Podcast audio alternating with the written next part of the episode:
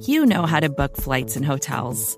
All you're missing is a tool to help you plan that unbelievable travel experience. That's why you need Viator. Book guided tours, excursions, and more in one place. There are over 300,000 travel experiences to choose from, so you can find something for everyone. And Viator offers free cancellation and 24 7 customer support for worry free travel. Download the Viator app now and use code Viator10 for 10% off your first booking in the app. Find travel experiences for you. Do more with Viator.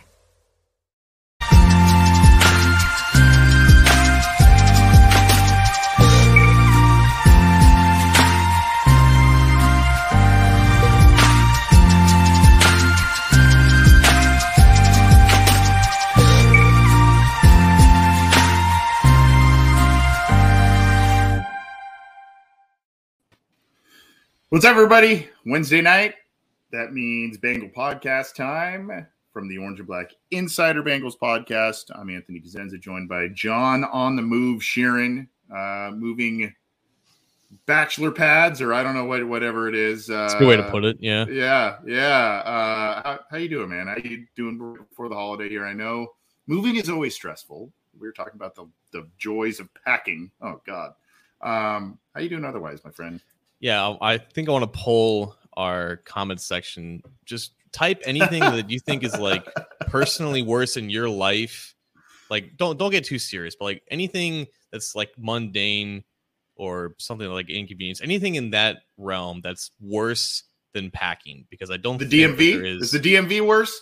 The DMV, yeah, like I, I, feel like that, that that could be an option if you feel so inclined. I don't think anything is beating packing, especially with Randall watching me do all the work and not putting in any of the effort. So this might be Randall's last show for a little bit because I don't know how he's going to fit in the new digs. We'll see how that setup is. So if you want to like a last glance at good old Rand back there, he's he's he's chilling out for at least tonight.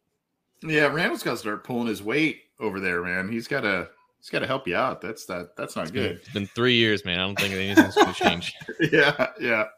Well, uh, good to be here in uh, right before July Fourth. Uh, just an early happy holiday to everybody. Hopefully, you enjoy yourself, be safe, have fun, all that good stuff. But uh, we've got some things to talk about as it pertains with the Cincinnati Bengals in the AFC North. We've got uh, a little bit of a discussion of the top 100 list that's coming out in about a month, month and a half or so. Uh, I believe it's when it's going to be unveiled on the NFL Network. And the reason being, there is some chatter by a prominent player about one of the Bengals' prominent players who we know is going to be on that list. So we'll talk about that a little bit. We have an interview as we have been doing and been conducting over basically the past month uh, to complete the AFC North preview. We have Jeff Lloyd of the Locked On Browns podcast joining us so that'll be that'll be fun. I mean, there's absolutely no drama going on with the Cleveland Browns, John. So Nothing very, very uninteresting team. Uh, and then we'll do a little remember when and get on out of here. But as always, you can get the show on your favorite audio podcast platform iTunes, Stitcher, Spotify, Google Podcasts, iHeartRadio, all of the major ones. We are there.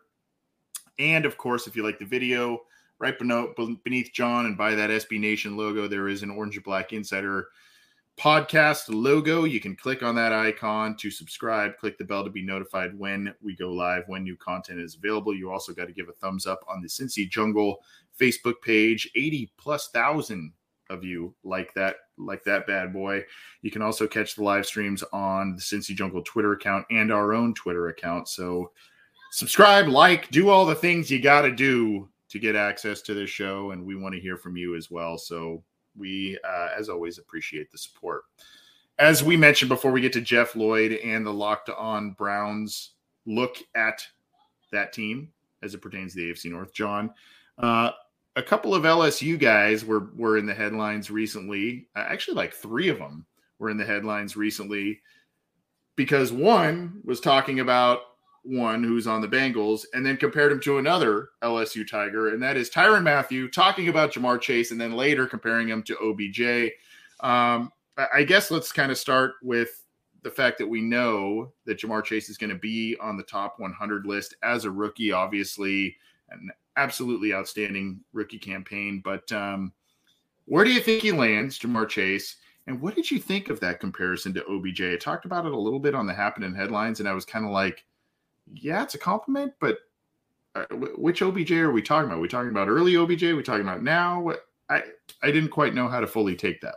Well, I feel like with with Mathieu because I'm trying to think here. He was 2013, so he I think played he, maybe one year. Yeah, they OBJ. played together. I think. Yeah. yeah. So obviously he's got a soft spot and a little, little bias for him, but the entire NFL saw how I don't think a lot of people remember just how dominant Odell Beckham Jr. was in like his first three years with the Giants. Like Eli silly. Manning, Eli Manning was good. He wasn't like this elite quarterback by any means, and OBJ was like averaging 1,500 yards and like 13 touchdowns a year for the first three years. He was easily one of the three, four best receivers in the league at that time, and you know, a lot of people remember that one-handed catch and just his hands in general. But his just explosion, his speed with the ball in his hands, like it was at, at a certain point unrivaled in the NFL. And I feel like that's the main takeaway that I think Tyrann had with Chase when he played him the first time. He talked about like the, the first touchdown, the first of three touchdowns that Chase had in that game that, that clinched the AFC North. He quote, I remember he caught a ball on us. It was like a 10 yard out. It was really just supposed to be a drive starter. He took it 80 yards to the crib. He outran everyone. He had like 200 at halftime. It was embarrassing. And then he started off saying, I hate to compare people, but he's like Odell Beckham Jr. 2.0. And as someone who has seen OBJ's career start at LSU and then the entirety of it through New York and then through Cleveland and then winning a Super Bowl with the Rams, like he's obviously very intimately familiar with the skill set that OBJ had at his peak. And I think he just sees that in Chase. And he, doesn't. he not only sees that, but he thinks he's a more advanced, enhanced version of him. I think he came into the league a little bit younger than Beckham did. He's, uh, I think, a little bit bigger too, because Beckham was 5'11, 193, 195 coming into the league. Chase a little bit more dense. He's got maybe an inch on him in height. So, yeah, I, I, can definitely see the comparison for being that same explosive athlete with those strong hands, but also just being maybe more of a physical player that maintains that same insane acceleration and explosion. And Anthony, I, I just think it's really, it really will be a testament for not only Chase, but just the entire Bengals team to just earn that respect from guys like Mathieu on really good teams because of how well the Bengals did. And that's going to be a much refreshing change compared to recent years when the Bengals weren't doing as well. Big drought on the top 100 list for the Bengals for sure. Uh, now, what was interesting, I, I believe on last year's top 100 list, the Bengals had a player that was coming to them and Trey Hendrickson that made the list, right? I think he was on that list uh, a little bit towards the back end of it. But now you have it. Obviously, we, have talked about Ja'Marr Chase making the list. You would assume that Joe Burrow is going to make the list. I, I'm thinking Trey Hendrickson's going to make it again, right? Because of his Pro Bowl type of campaign this year.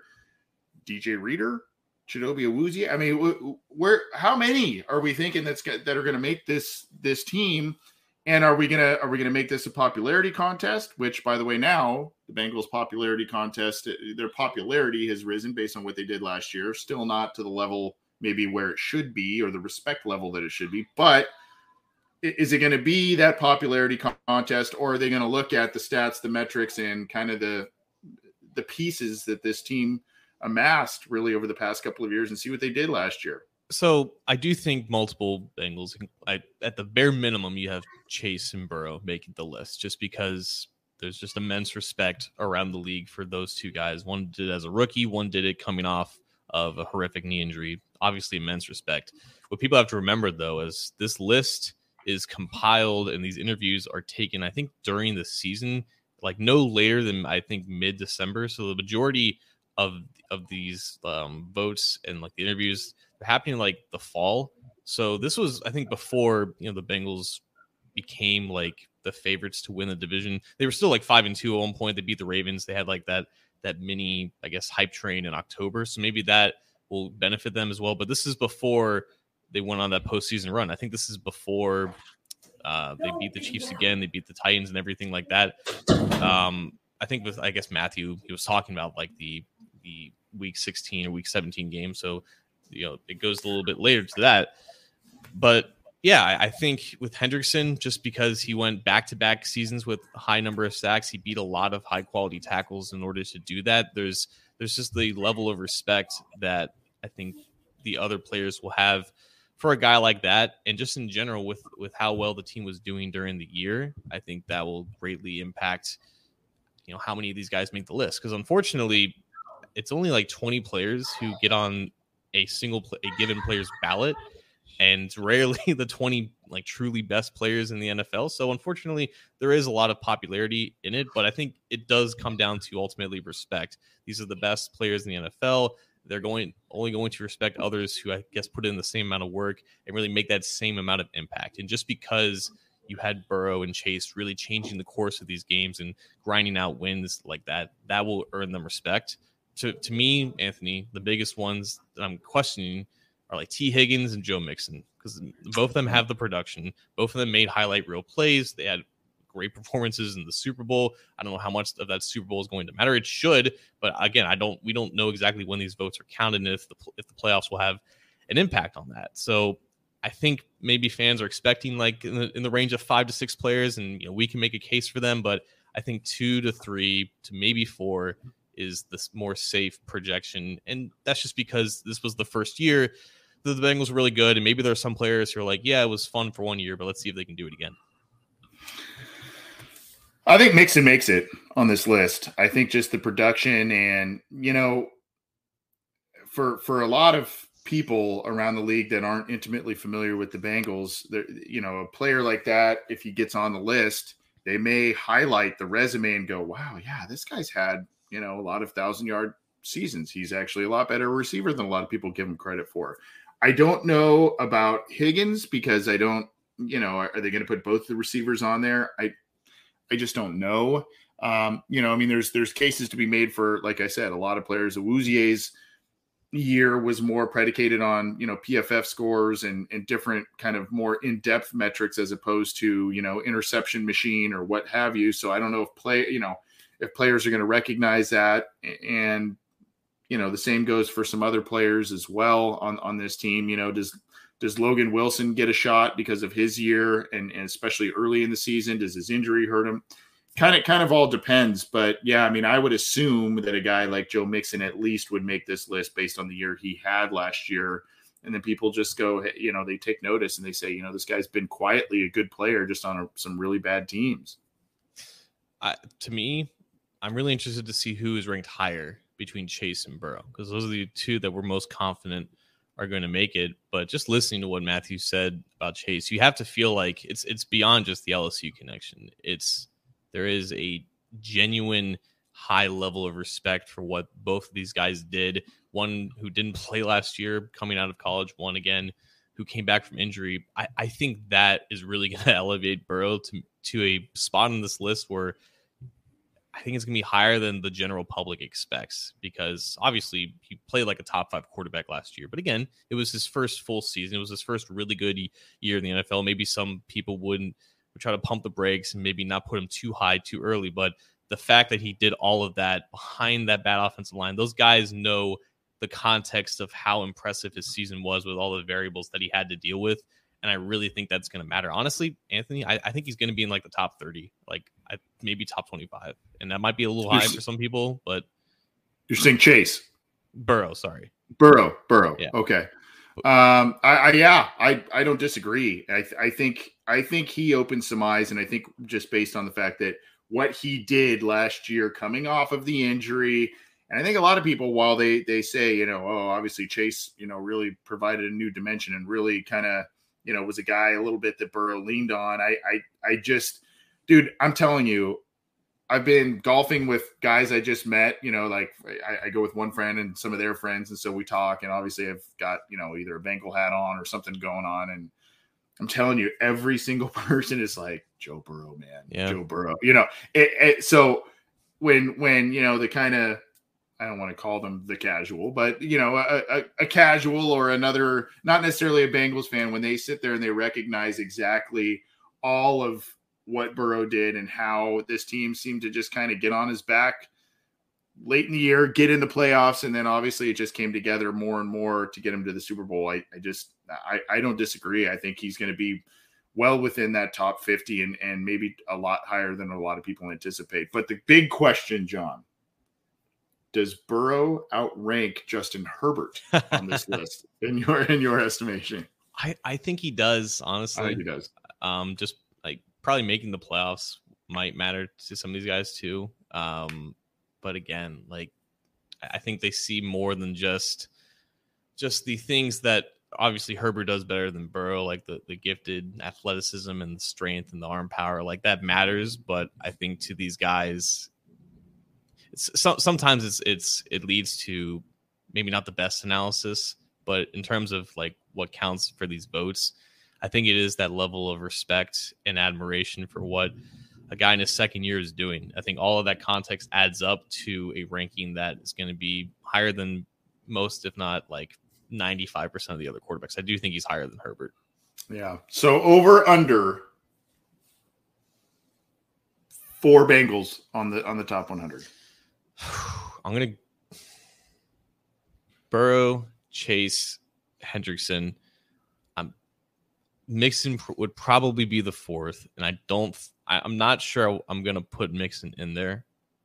Like I, I could easily make an argument for Awuzie for Reader. I think they both have mm-hmm. deserving cases. Higgins as well. Mm-hmm.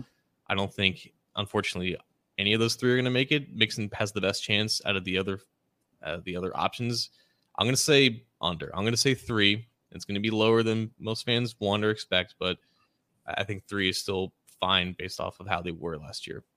Yeah, I, I, I might go push. I think that's I think that's right at the number there. That's why I said it. Um, I don't. I, I think that that number four is probably where it's going to be at. Wouldn't surprise me if maybe another one sneaks on there, but we will see. Again, uh, we and we'll be covering that on Cincy Jungle yeah. as well on in terms of who makes that list and what people say, what the react because there's also a reaction show, and we'll talk about all of that stuff on cincyjungle.com. So you got to keep it there for your news, opinions, analysis, and obviously your podcast. So, that being said, we are going to bring in Jeff Lloyd from Locked On Bengals. Um, you may see a little bit of a wardrobe change from John and myself.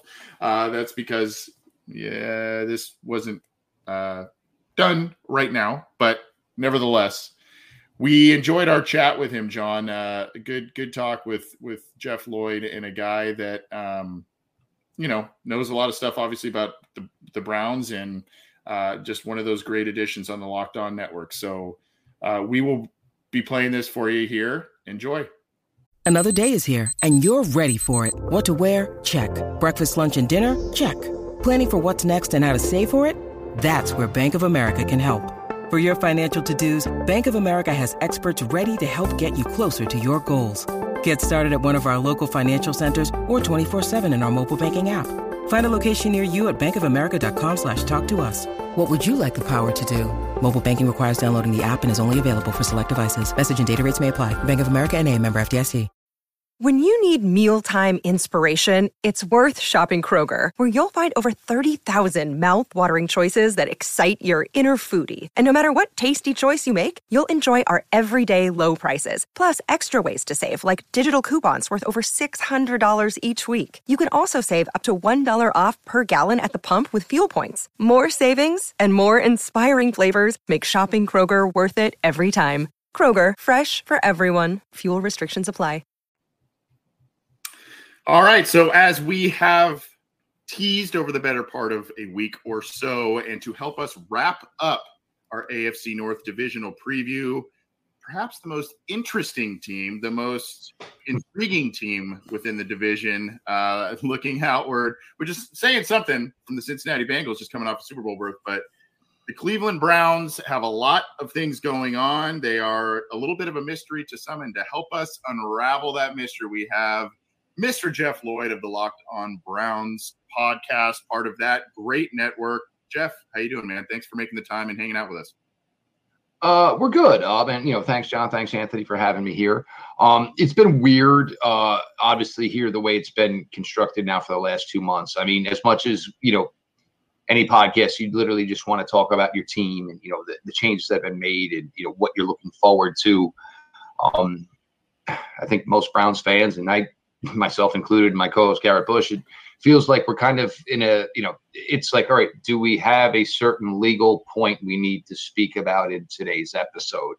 Um, nobody wants to talk about it, but it's the elephant in the room, and you know, hopefully, maybe Tuesday or sometime this week, we'll start to get some resolution to what exactly. And I think everybody kind of knows what's. I, I mean, nobody's blind. Everybody knows the situation. But I think it's just the point now where everybody would like to find out what the resolution is. You know, what kind of time is Deshaun Watson going to miss? And this will be where we can now take our focus as far as covering this team. Yeah, we've, I mean, we've talked about it on our show uh, uh, in a couple of different types of episodes, whether it's our kind of whip around the league for some headline stuff and obviously just kind of talking about things on our, on our more, our window and what it's kind of, it is the elephant. I mean, you got to talk about it a little bit, I guess, with whatever, however much or little detail I guess you want to give with certain things going on. But obviously, your gut feeling on what this is looking like with Deshaun Watson, at least for this year. I mean, you you heard things, oh, maybe it's six games, maybe it's eight games. And now over the past few days and late last week, you were talking about, you know, hearing about a substantial amount of time, potentially far more than that, that he could miss. I mean, what's your what's your gut feeling? What what's reading the tea leaves here? What what, what is that looking like? I don't think he's going to miss the entire 2022 season. I, I just don't. Um, the way this is going to work on the NFL Players Association side is look, they're going to say, yes, we understand he got paid last year, but he didn't play last year. So they're going to try to say and try to work for a hey, there's some time served here. Um, the NFL Players, uh, Players Association, and this is where it's going to be interesting because J.C. Tretter, the former Cleveland Browns center, is now literally mm. going to go stand there and bat for the current Cleveland Browns quarterback, who he has, you know, minimal relationship with, other than hey, we both play the NFL, know each other from that regards. Um, you look at Dan Snyder. How has an owner like Dan Snyder never been asked to walk away for a while? Um, this is things that the Players Association is, is going to bring up. Um, I think the Players Association is going to go in this. Hey, we understand that there is a suspension coming, but I think they are going to fight tooth and nail to understand that it is it shouldn't be to the point of an entire season because there have been incidents like this in the NFL and you know with some ownership and the precedent wasn't set there. So why all of a sudden does you know Deshaun Watson and look, this isn't a question for any of us thinking about you know judging these acts. It's not. It's about what the league views, how the league does business. And I think at the end of the day, the NFL would rather not see Deshaun Watson sit for a calendar year. Um, the NFL is all about you know dollar signs, and you know Deshaun Watson being the quarterback for the Cleveland Browns, making the AFC North a better division. The AFC, obviously, there are so many eyes on the AFC and the potential of what this conference can do in the NFL with this season. I, I just don't see a way it's going to be an entire season. If you tell me it's going to be half, you tell me it may be 10, I, I think that can happen. I just don't see a way it's going to be all 17. So I, I think it's it's fascinating, like the process of how like Watson came to be in Cleveland because there was like the final four teams, and then there was another team along with Cleveland. I think offered him or would have offered him the contract that he accepted. But at the end of the day, like there was a report from the Athletic that stated like he you know, really hit it off with Stefanski, the front office, and he really liked the direction of where the roster is going. So in the in the scenario that Watson is suspended, let's say like six to eight games, that's six to eight weeks where pre- presumably Jacoby Brissett is the quarterback. And eh, how do you feel about this iteration of the roster compared to last year? Potentially, you know, having to play with a middling quarterback or quarterback that's not really going to enhance the team because unfortunately that's what the Browns had to deal with last year when Baker Mayfield was hurt and he just wasn't himself, and they were still in the playoff race for basically the entire season. Well, the first thing you would look at is, you know, and and this is where I think Baker had his difficulties last year, and it's a little bit different for Baker Mayfield last year being the quarterback of this team and maybe Jacoby Brissett having to do it for six, eight, maybe 10 games this year. You t- you can't tell a player of Baker Mayfield's ilk where he was drafted number one overall, don't lose the game. You, you just don't speak that way to, to a guy who was a number one overall pick. Jacoby Brissett, it's a whole different ball of wax, obviously. The one thing to say to Jacoby, Jacoby Brissett is look at what we have on defense. Nine games last year, we held opponents to 16 points or less. So turnovers, it's crucial. We cannot have them. Even points that we left on the field last year. We went out, we drafted who we think was the best kicker in this draft. Just get the ball down the field, get us inside the 30. Obviously, we're hoping to score touchdowns, but we'll be okay with field goals. Just keep getting us positive drives. Jacoby Brissett, there was a stretch for the Indianapolis Colts where there was a time where it was 18 touchdowns and you know four interceptions over a certain amount of period. So he's capable of just moving the offense. Is he going to do anything close to what Deshaun Watson they think he's going to do? No. Are you going to game plan a lot different? Are you going to call plays a lot different? I think another huge factor in all of this is Kareem Hunt didn't play nine games last season for the Cleveland Browns. If Kareem Hunt plays those nine games, I think the Browns do backdoor their way into the playoffs last year. He's such a valuable piece to this team as a receiver, as a runner. Still here, you still have Nick Chubb. Uh, not much changes on not many changes on the offensive line. The wide receiver room, I think you've gotten to the point with the wide receiver room where it is it's the the correct word maybe it's drama free perhaps and even Jarvis Landry to his own fault a lot of times he was the story when he didn't necessarily be the story. Amari Cooper is a much more unassuming guy. Um, and let's put it this way: over the last couple of years of Odell Beckham Jr., of Jarvis Landry, of Amari Cooper, who was the best receiver on the field. It's a hand down. It's a no brainer. It was Amari Cooper. Simple in that regards. Um, so these are just things. But I really think that this is a team with the way they are built on the offensive line, with their running game, and with what this defense could be. Look, they are already nine deep in the secondary before they even open camp. If you were a guy going to camp as a defensive back for the, the Cleveland Browns, you were hoping maybe you were the 10th defensive back. Um, they are deep at linebacker, they're deep at defensive end uh, all the premium positions on the defensive side of the ball. This team is built defensively that they can sustain it. First four games are very winnable, regardless of who the quarterback of this team is. Then you get into that stretch after that first four where you know there's teams, Chargers, Patriots that the Browns had issues with last year. But these games now will be in Cleveland this year. Um, you have a lot of defensive players who have seen both of these teams previously. So maybe so much not new when you're going to go play these teams. This team is built to contend. They're built to maybe challenge for the division with Deshaun Watson, but they are built to contend either way for a wild card spot, regardless of who the quarterback is for maybe the first 10 games. Talking with Jeff Lloyd of the Locked On Browns podcast does a great job on that podcast, as do the many, many hosts in that network. Uh, happy to be chatting about the Cleveland Browns and previewing the the finale of the AFC North here.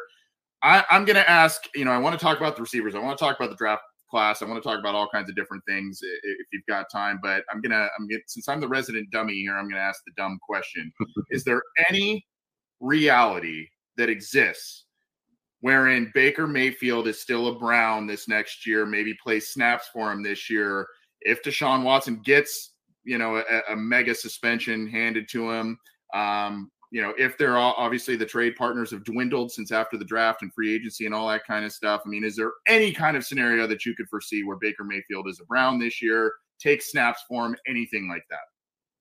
Uh, I think the easiest way to put this was I think we the the three of us had the same odds of pulling the Mega Millions ticket, um, you know, tomorrow look, it, it, it's just it's not a way it works. I mean, you know, and you know, for all that went on, and you know, Baker's reaction, and everybody, oh, I can't believe he's reacting this way. Well, you tell somebody basically you're not good enough. We think we can do better, and then Baker Mayfield saying, "Well, then trade me." Well, well who wouldn't?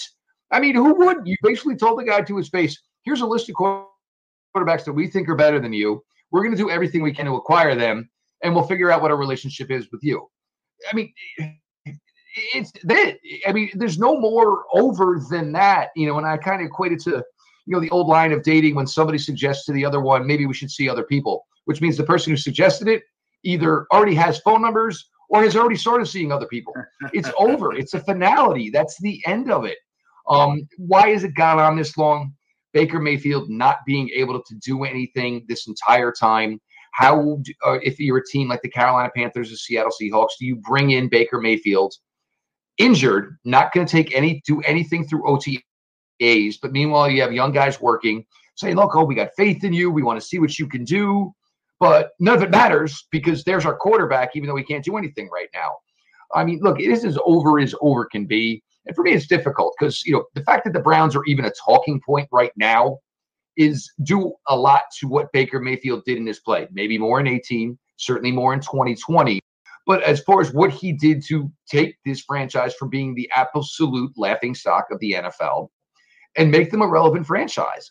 So you know, I, I understand, and, and you know, I'm not going to say in any way they upgraded their play at the quarterback position by bringing in Deshaun Watson. I'm not a fool, you know, but there is some difficulty, and and nobody wants to basically be told we think you're good, but you're not good enough, and that's essentially what this came down to.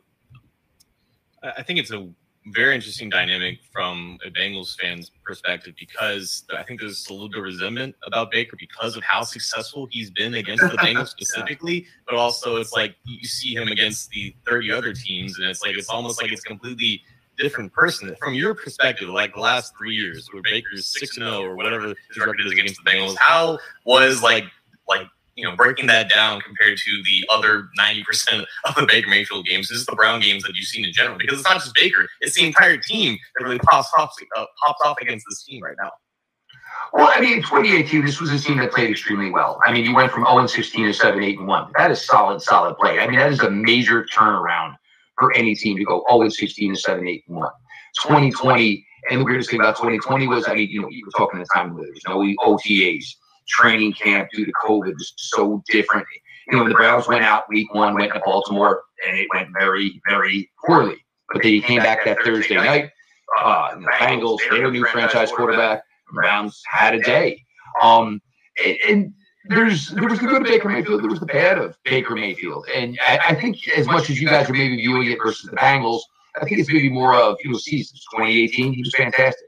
2020, he was really really good to the point where there were a lot of metrics. Whichever one you chose to use, Baker Mayfield played like a top 10 quarterback within the league.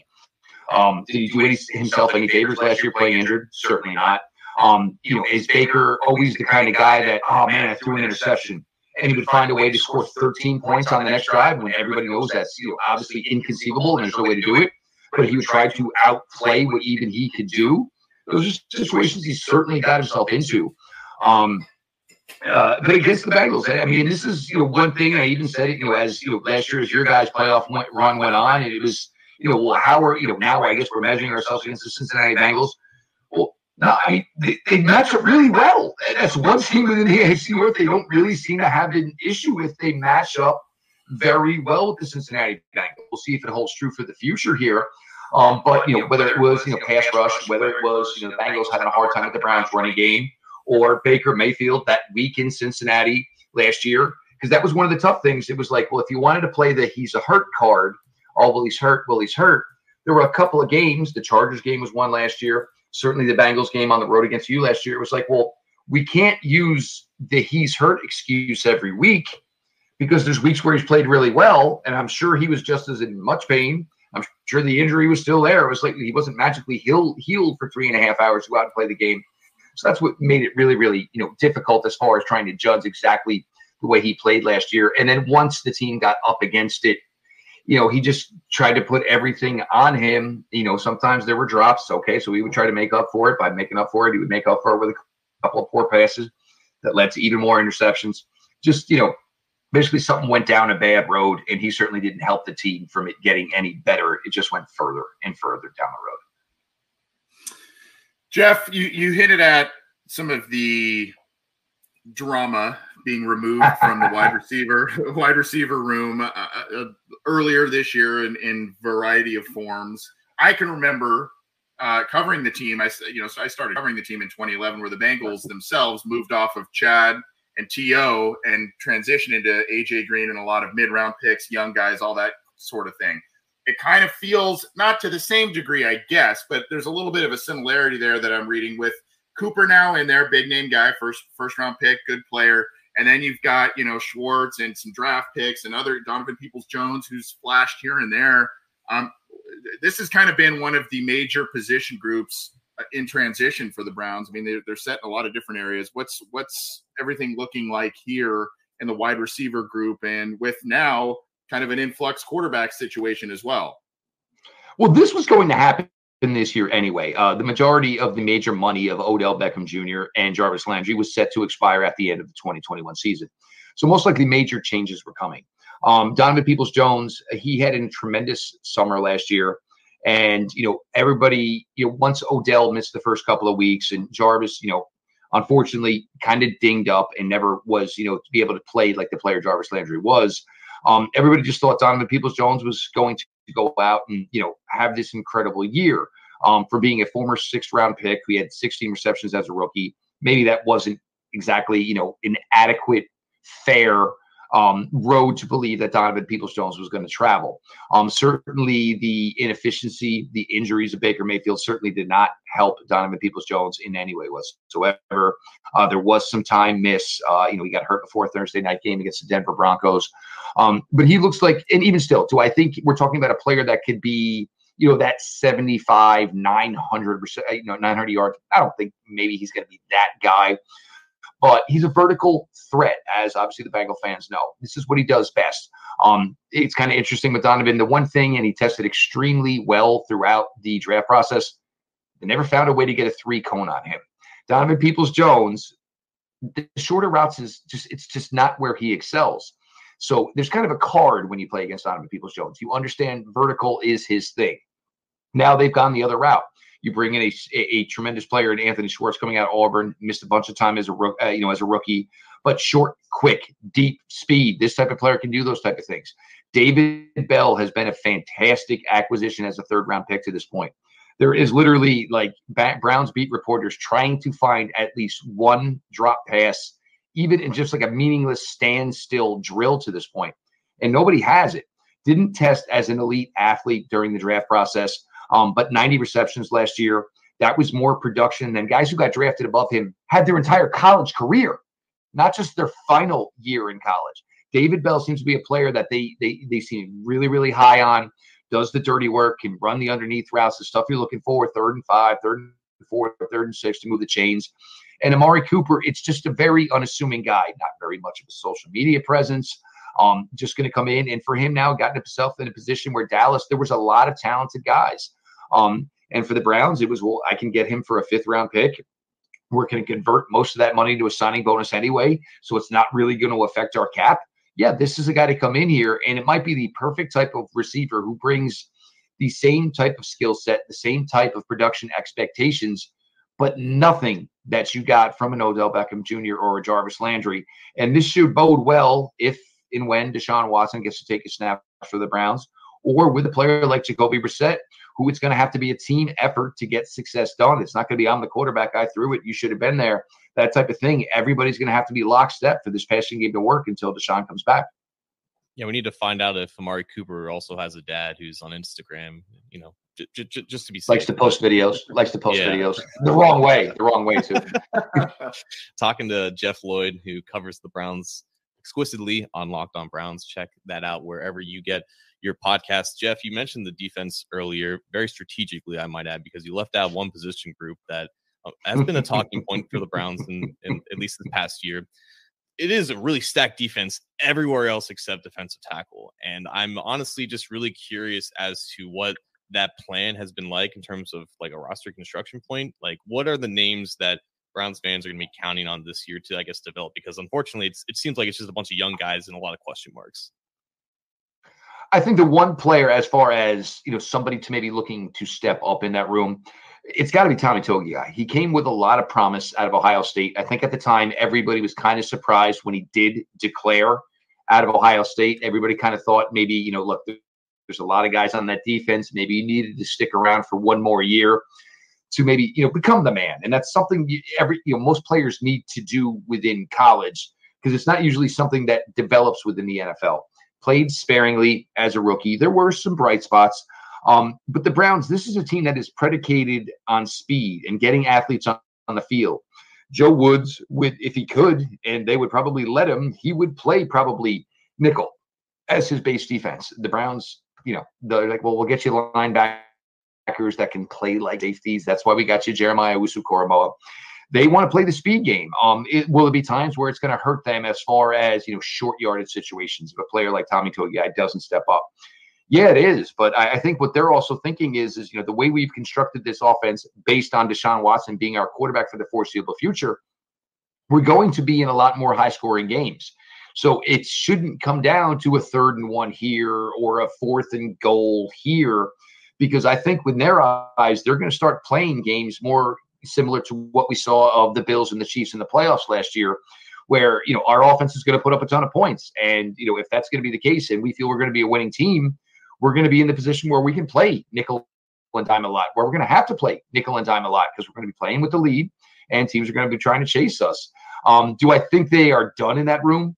Maybe not. I, I don't think they're done. Um, and this is, I, I, mean, I've been guilty of this. So many people that cover the Browns have been guilty of this, trying to find this 325 pound, this 330 pound. Who's the guy that is, you know, basically the brick wall there in these situations? Um, I, I'm done. I'm done trying to do this because obviously it's not something they are looking necessarily to do. Do I think they're done in that room yet? I probably don't think they're done in that room yet, but I don't think the name at the end of the day is all of a sudden going to say, that's it. The Browns all of a sudden address the defensive tackle room. After six years, we've told everybody we've got the guy. I don't think it's going to work that way. Is somebody possibly going to come in? I think there's a good chance of that. I don't think it's going to be a groundbreaking move by any chance, though. Jeff, I'm going to pull up the, uh, and hopefully you've got a couple more minutes if you don't mind. I'm I'm being a not a nice guy and assuming that you're good on time. But if you if you need to if you need to jet, please please let us know. This is from Browns Wire of the USA Today network. This graphic here, the draft class here. We've talked about a couple of the uh, you know the wide receivers and whatnot. Um, you know, I, I think one of the names that is intriguing there is Perrion Winfrey. I think some Bengals fans and pundits kind of picked him as a guy that maybe um, would have would have fit well with the Bengals. Obviously, the Browns had to wait, uh, far, you know, a lot longer than a lot of other teams did to make some picks. But uh, what did you make of the draft class? And you mentioned the kicker as well, Cade York.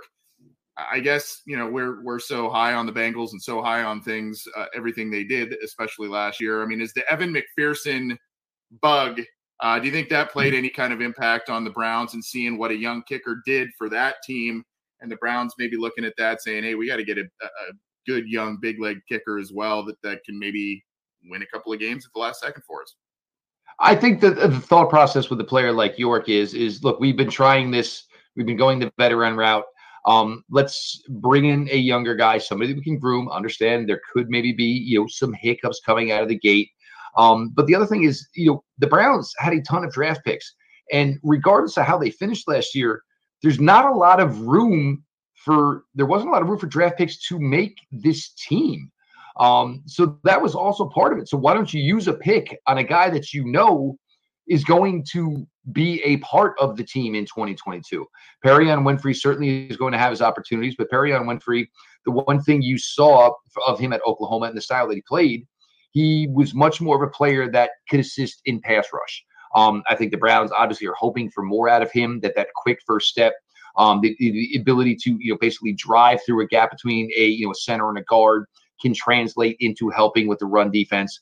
The two of the picks that get me really really excited are Alex Wright out of UAB and Isaiah Thomas at Isaiah Thomas out of Oklahoma mm. State. Alex Wright never truly got to test, so we don't have much on him. The tape at UB UAB showed well. Isaiah Thomas tested really really well. Both guys, six foot five, 270. Hey, guess what? Myles Garrett, Jadeveon Clowney, six foot five, 270. Um, you know, size, athleticism, both these players bring that. Um, uh, I think Isaiah Thomas, even though he was drafted much later, might be the guy who could contribute a little bit more early, just due to the fact that Isaiah Thomas played better competition. He's more disciplined in the role as far as setting the edge, things you would expect, you know, from a second defensive end in, uh, you know, first and 10, those type of situations. Jerome Ford is interesting because Jerome Ford, if you watch some of Cincinnati tape, you kind of get some Nick Chubb vibes because he was just one guy and you would see open yardage and it would be nothing special. It would be 110 miles an hour towards the open hole and, you know, somebody there trying to juke him. Um, you know, so he was, you know, he was a, a solid player at Cincinnati in that respect. I mean, it's going to be interesting how it works because the Browns will have Nick Chubb. They will have Kareem Hunt. They have D'Ernest Johnson. They have Jerome Ford. They have Demetric Felton. All these running backs going to mm-hmm. camp. I don't know how it's going to work that they're going to be able to keep all of them because even if you say Felton, oh well, they play some wide receiver. That's a deep room over there as well now um, with some of the you know moves that were made within the draft uh, within the draft. So it's certainly interesting how it plays out. Um, Winfrey and the thing that you kind of like about Perrion Winfrey is he's got like the WWE attitude to him right now. He's the talker. He's got that type of style to him. Uh, you know, he's ready to go. You really hope it pans out. Otherwise, there's going to be a guy flapping his gums and nothing really comes out of it. Um, and the thing with Martin Emerson is with Martin Emerson, the first selection, and keep in mind the Browns moved out of the second round all the way into the third round to make their first selection. You know, Denzel Ward, as much as a great cornerback, he's a little bit more on the smaller side. So when Denzel Ward tries to get physical, it sometimes ends up to Denzel Ward missing a little time. Martin Emerson is a guy that probably at some point in his career would end up at the safety position. He's he gets his nose dirty, loves to be physical, whether it's within coverage, whether it's within, you know, trying to fight off blocking, whether it's in run support. He's a fun player. And to think, you know, for the Browns, the first selection they made in this draft is the guy right now who's coming into camp as the fifth cornerback. Um, whatever you want to say about this team last year and the failures they had on the field, the roster is good. There, there is a lot of solid players on this team. Got to make it translate though. That's true. Um, Jeff, final question from me to you would be, I guess, I mean, it's it's obviously rare for a quarterback of Watson's caliber to be moved and to change teams in the prime of his career. It's just that, like, when I think of the Browns, like they're always synonymous for a lot of cap space and unfortunately questions at the quarterback. Be- beyond this year, both those things are the complete opposite, right? So now you have an elite quarterback in Watson who will presumably he will play in Cleveland at some point, and then you're looking at next year, you're tied up against the cap, and it's like that's a huge contract kind of deal with. I guess from your perspective, now that you have that, there's the quarterback there, and like the team is in complete win now mode, and there's no like you know more you know you know stacking assets and having all this cap space. How's that like transition? I guess been for you, and maybe for some other Browns fans that you kind of know. Well, it it is interesting. Um, you know, the fact that you know this is now a team where we're talking about a whole bunch of high priced players. But keep in mind when you're talking about Denzel Ward, when you're talking about Nick Chubb, when you're talking about Myles Garrett, these are their players. So it's not like they went out, you know, brought in these, you know, free agents who are now high priced free agents. And first thing you're going to look at though, next year, Myles Garrett goes into year two of his contract extension. Next year, Nick Chubb goes into year two of his contract extension. So guess what? They're going to make a million dollars, and everything else there is going to be turned into signing bonuses. You're going to start going the way of the New Orleans Saints. You know, the old kick it down the road type of thing. Um, you know, because they're going to have to do a lot of that, and this will depend. And this is where it kind of does get tricky with Deshaun Watson because Deshaun Watson is on the cap for 2022 at $10 million. If it comes out and Deshaun Watson were suspended for all of 2022, guess what? Deshaun Watson is on the cap for 2023 at $10 million. So it will still be, it would be the same deal, which all of a sudden would put the Browns in a big, big, solid financial situation as far as having extra money in 2023. Um, it's certainly, you know, different for the way it has worked out. Um, but you know, part of that is on you know the past regimes. You brought in good players, um, and you did enough, and you know you did just enough with 2018, with 2020 to find a way for these players to want to commit and stick to Cleveland. And I think that's kind of a, a testament to what's gone on here, uh, as opposed to some other things. You know, I mean, with the season falling apart last year, Nick Chubb stayed, got extended.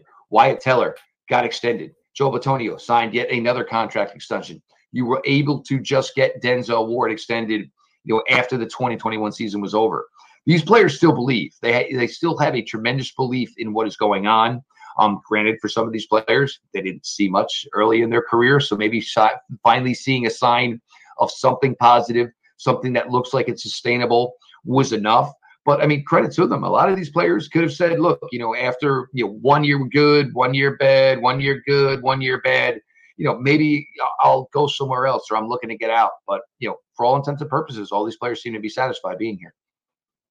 I'm going to quickly piggyback off that to wrap up, and then definitely want you to tell us about your show, Jeff. Um, I guess expectations for this year, and that's kind of a good good way to, I guess, wrap it in a way. It, it, obviously, we don't know what's going to happen with with Watson because of how many games he will or won't miss. Um, let's just say he kind of plays half the season.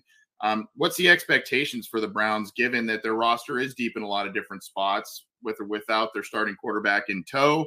Um, what, what what are your expectations for this year? And if it is a missed season, um, you know, are they still committed to Stefanski and the whole group here?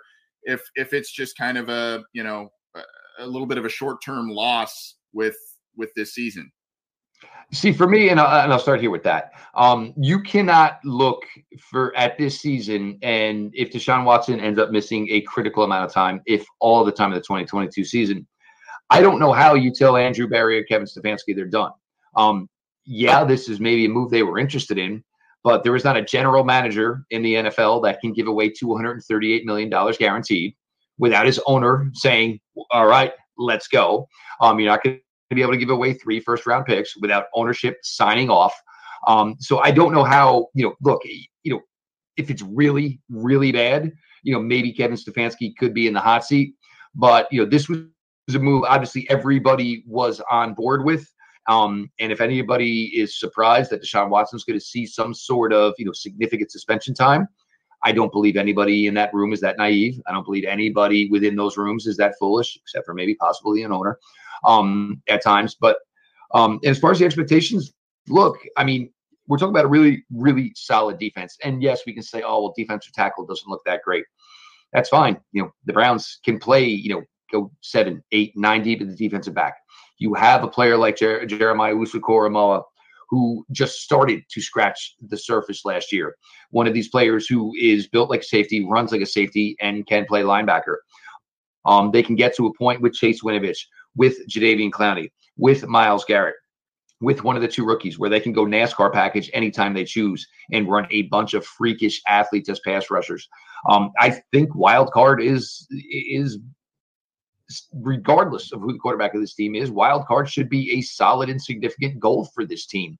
Uh, you look within the AFC North, obviously, you know, Cincinnati for right now, you know, riding the high. Um, but you look at, you know, Pittsburgh, look, I mean, you know, everybody just assumes Kenny Pickett is going to come in and what do, you know, do what Ben Roethlisberger did for 17 years. Um, Kenny Pickett, is, you know, grew up 20 minutes from me. God bless him. I hope he has a great NFL career, but we can't assume any of that. Um, then you also look at the Ravens and whatever anybody wants to say about the Ravens, it's really, really strange that Baker Mayfield and Lamar Jackson, at the stages of their career, are right now sitting here in the same contractual spot. To say that that's going on right now, and look, the Ravens could say, oh, well, Lamar can sign his deal at any time he wants. Has anybody ever known anybody to not say, oh, sure, I'll sign the 250 to 300 million dollar contract? I mean, until that you know that there is a future there beyond 2022 for Lamar Jackson and the Ravens, it's kind of hard to believe that 2022 will go any better than 2021. Yes, the AFC is loaded. We'll see how it plays out. Um, the Browns do get to play the Jets. We'll see where the Dolphins are at. Those type of teams as they get, you know, the AFC East, just like the Bengals do. But I, I think this is a team that is built to contend either way. I mean, are the aspirations and the goals higher for the more Deshaun Watson can play? There's no question about it. Um, but if you're telling me that you can get Jacoby Brissett to do some of the good that Baker Mayfield did last year and just avoid the two, three, four interceptions on Christmas Day against the Green Bay Packers, a game even with four interceptions, they probably still could have won two or three different times. If you can just get him to play within himself, play within the system, hit the wide open play action throws that are going to be there, this is a team that should certainly win more games than they're going to lose. He's Jeff Lloyd of the Locked on Browns podcast. I'm going to pull up the website here, obviously available on your favorite audio streamers and multiple platforms. Jeff, tell us a little bit about your show, obviously, where people can find it, where they can find you and your work, all of it. Well, I've been hosting Locked on Browns since the fall of 2017. Um, you know, many people questioning my mental sanity at the time as I signed up to host a 8.6 football team. Um, then, you know, 2018 came around, the team, you know, obviously the entire state and thought process of the Cleveland Browns changed tremendously. Um, the, the, joys of 2020. Um, you know, uh, every podcast, you know, where you get your favorite podcast, uh, Locked on Browns available. Um, over the last six weeks, we have ventured into the YouTube area. You know, digital streaming. Everybody is, you know, this seems to be the way to go here now. Um, we finally have, after almost five plus years, added a uh, co-host in Garrett Bush um, entrenched in Cleveland, works for 92 the 3, the fan in Cleveland, part of the older Cleveland sports show. Um, and it's really it's it's taken off to this point. And you know, it's for me it's different because you know now I'm a little bit more of maybe the analyst of the show as I was, you know, always the host of the Locked on Browns podcast. Um, but the growth of the show, the, you know, the reception for everything that we're doing, it's just been tremendous to this point. Uh, you know, certainly looking forward to you know trips out to Ohio this football season. Uh, so it's been a hell of a ride, you know, to this point, and just seeing, you know, basically getting it to one place and then finding a way to get it even bigger to where it is. I can be followed at Jeff, at Jeff underscore LJ underscore Lloyd, uh, at Locked On Browns for the podcast. Um, you know, on social medias, you know, uh, wherever you get your podcasts, you know, of course, we're available there, and of course on YouTube. Um, just you know, it's it's just it's been a hell of a ride, and I think the thing with the Browns is it's been such an apples and oranges type of thing the last few years. You know, 18 great, 19 not so much, 20 which is essentially a Super Bowl season if you're a Cleveland Brown fan, and then all that going into 2021, and oh, here comes the heartbreak again. If anything, for Browns fans, if you're going by the you know up one year, down one year, 2022 looks like it should be pretty positive.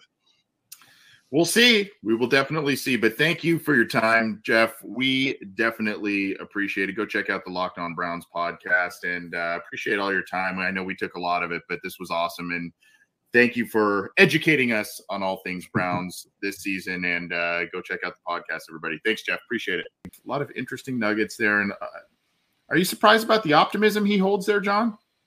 Not necessarily. I've known Jeff for a few years. He tends to look at things in a glass half full type of situation, but I can definitely understand it from the perspective of the Browns are objectively like a really good team. Like there's just no glaring yeah. holes on that roster.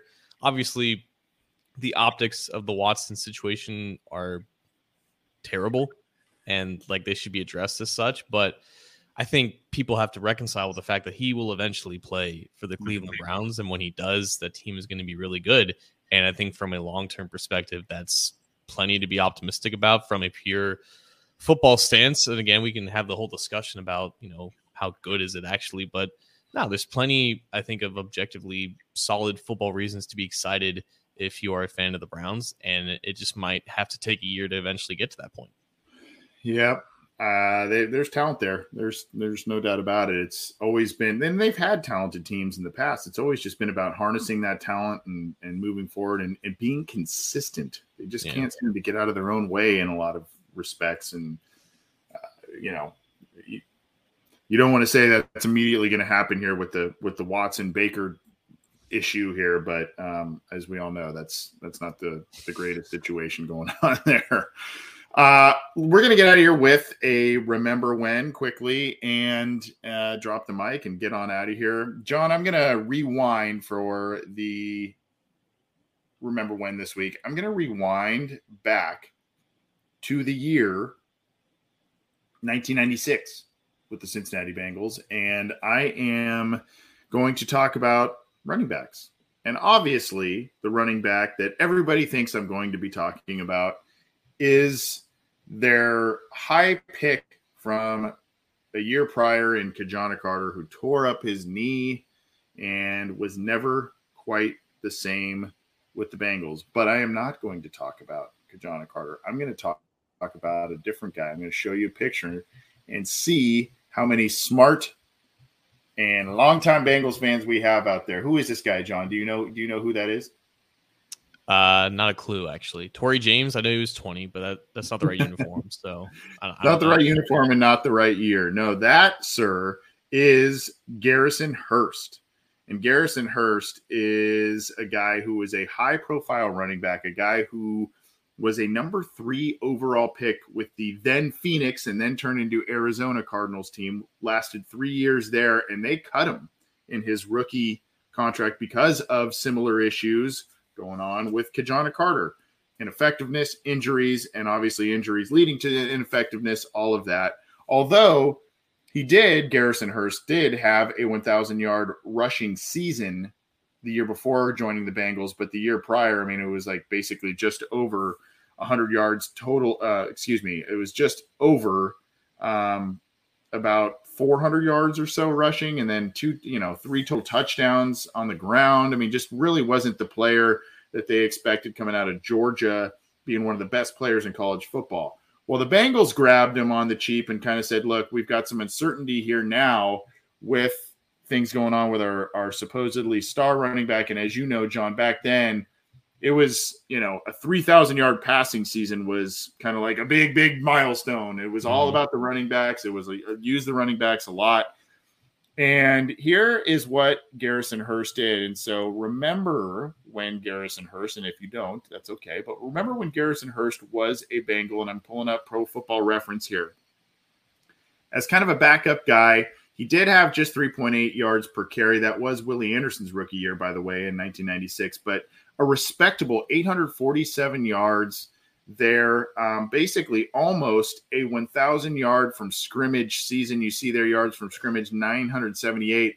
The weird thing, the big goose egg on the ground yet again for Garrison Hearst, and then one touchdown receiving, but was a very respectable weapon for the Cincinnati Bengals in that, and really a guy that they needed to step up because Ki-Jana Carter was not really himself. And where did all of those rushing touchdowns go, John? Because they needed to, the Bengals needed to justify that pick and make sure that they did not have egg on their face with the Ki-Jana Carter pick. Let's look at his stats. Look at that. Eight touchdowns on the ground for Ki-Jana Carter, who was relegated to goal line type of back. You see that 2.9 yards per attempt on the ground for Ki-Jana Carter in his first year back from that injury. Obviously, Carter never was the same after that. Did have seven touchdowns the year after as well, but just when you look at it, one game played, three games played, you know, it goes on and on.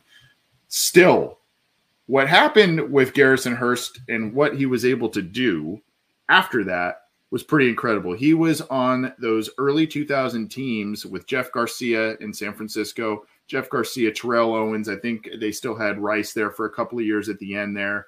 Um, and that, you know, those were very, very huge playoff, uh, you know, very exciting playoff type of teams. And Hearst was a major, major part of that. I think he had a 1500 yard rushing season with San Francisco, ended up down the road winning comeback player of the year. So he ended up kind of having a really nice resurgence. And really, it kind of started a little bit. He had a pretty decent year the year before with the Cardinals, but it kind of kickstarted things in Cincinnati as the backup, quote unquote, to Ki-Jana Carter, even though he was the guy that kind of did the work in between the 20s, and Ki-Jana Carter did the did the rest from there. So Garrison Hearst, a guy that was only with the team for a year, but a guy that uh, was an exciting player during a, a pretty dismal season overall.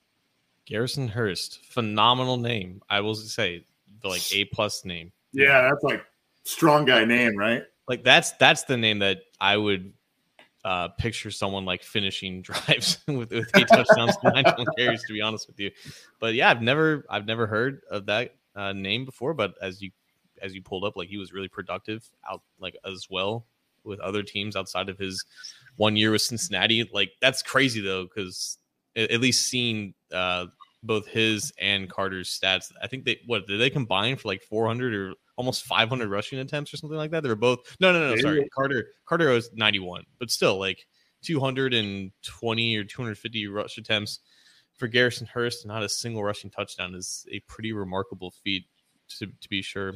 But yeah, that's that's quite the it's quite the find right there. Yeah, and here's here's the just to show it again real quick. Here's what I was talking about you see the the 1070 on the ground, but then look at what he did with San Francisco, man. It was 10 uh, 1019 four touchdowns and he was really look at this season. 2000 2100 yards from scrimmage, man. I mean, yeah. I mean that's just crazy. And then he had this weird avascular necrosis thing going on. I think it was from an old injury type of deal and it set him back for two years. He didn't play football for two years. Comes back in 2001 and has a 1,200 yard season on the ground with San Francisco. I mean, that that's ridiculous. Uh, this then, an unsung know, hero. Like honestly, I feel like no one knows about him.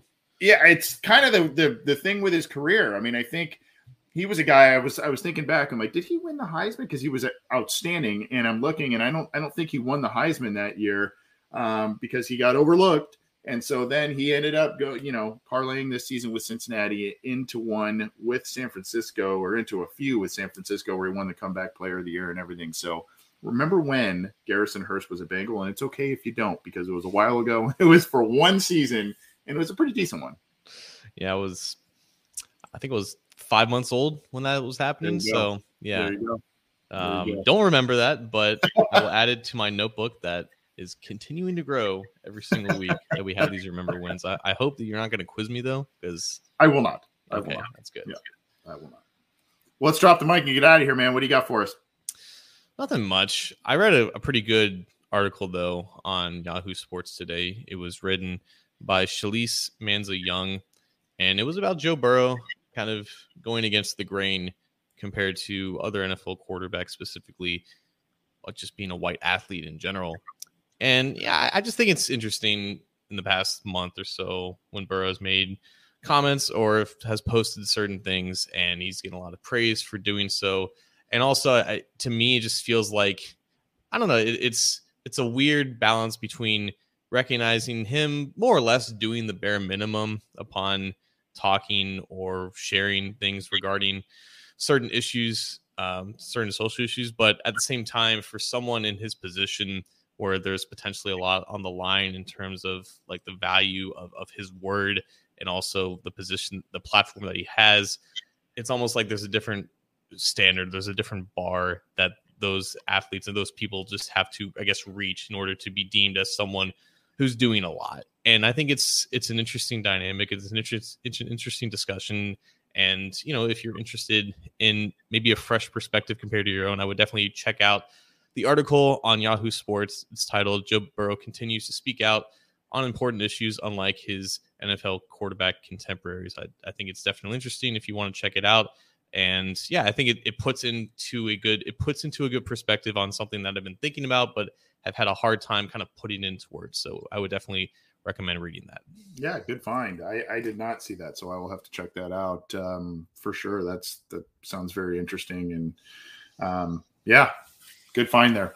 Uh, i don't i don't have much except for that we have a couple of, of forthcoming announcements that will be unveiled here in the near future um, guests and all kinds of different things in which we have been working on. I know this is this part of the season is you know a little a little slower just because you know the on-field work isn't as isn't as much and the games aren't being played and playoffs and are way out of the you know all kinds of stuff draft all that stuff is in the rearview mirror but we appreciate you sticking with us and we've got some we're, we're trying to get creative in terms of guests and different things that we're doing so we're, we're we can't exactly uh, drop everything and let you know yet, but just know that we've got a lot of a lot of different things in the works that we feel that could be pretty exciting for this show and the website and all kinds of different things. So um, that's really all I have. And John, best of luck with the move, my friend. Um, I hope I know you're doing this to kick off your holiday weekend here, so to speak, but I hope you get time. I hope you knock it out quickly, and I hope you are able to have some fun. Find find uh, time to have some fun. I know? will definitely make some time uh, after Friday. I don't want to see a box, honestly. we, that that will happen. Packing is the worst. Packing in the DMV. That's what we've considered to be the worst there for sure. Have a good have a good weekend, John, and uh, we will talk to everybody very soon. Take care. Have a happy and safe July Fourth, everybody.